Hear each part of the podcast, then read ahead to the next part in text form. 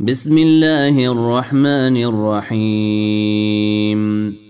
سبح اسم ربك الأعلى الذي خلق فسوى والذي قدر فهدى والذي أخرج المرعى فجعله غثاء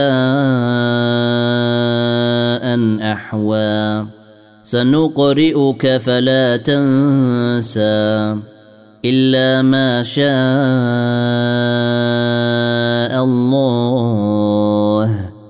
إنه يعلم الجهر وما يخفى. ونيسرك لليسرى. فذكر إن نفعت الذكرى. سيذكر من يخشى ويتجنبها الأشقى. الذي يصلى النار الكبرى ثم لا يموت فيها ولا يحيا. قد أفلح من تزكى وذكر اسم ربه فصلى.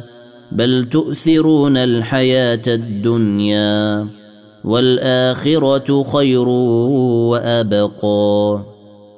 إن هذا لفي الصحف الأولى صحف إبراهيم وموسى. هل أتاك حديث الغاشية؟ وجوه يومئذ خاشعة.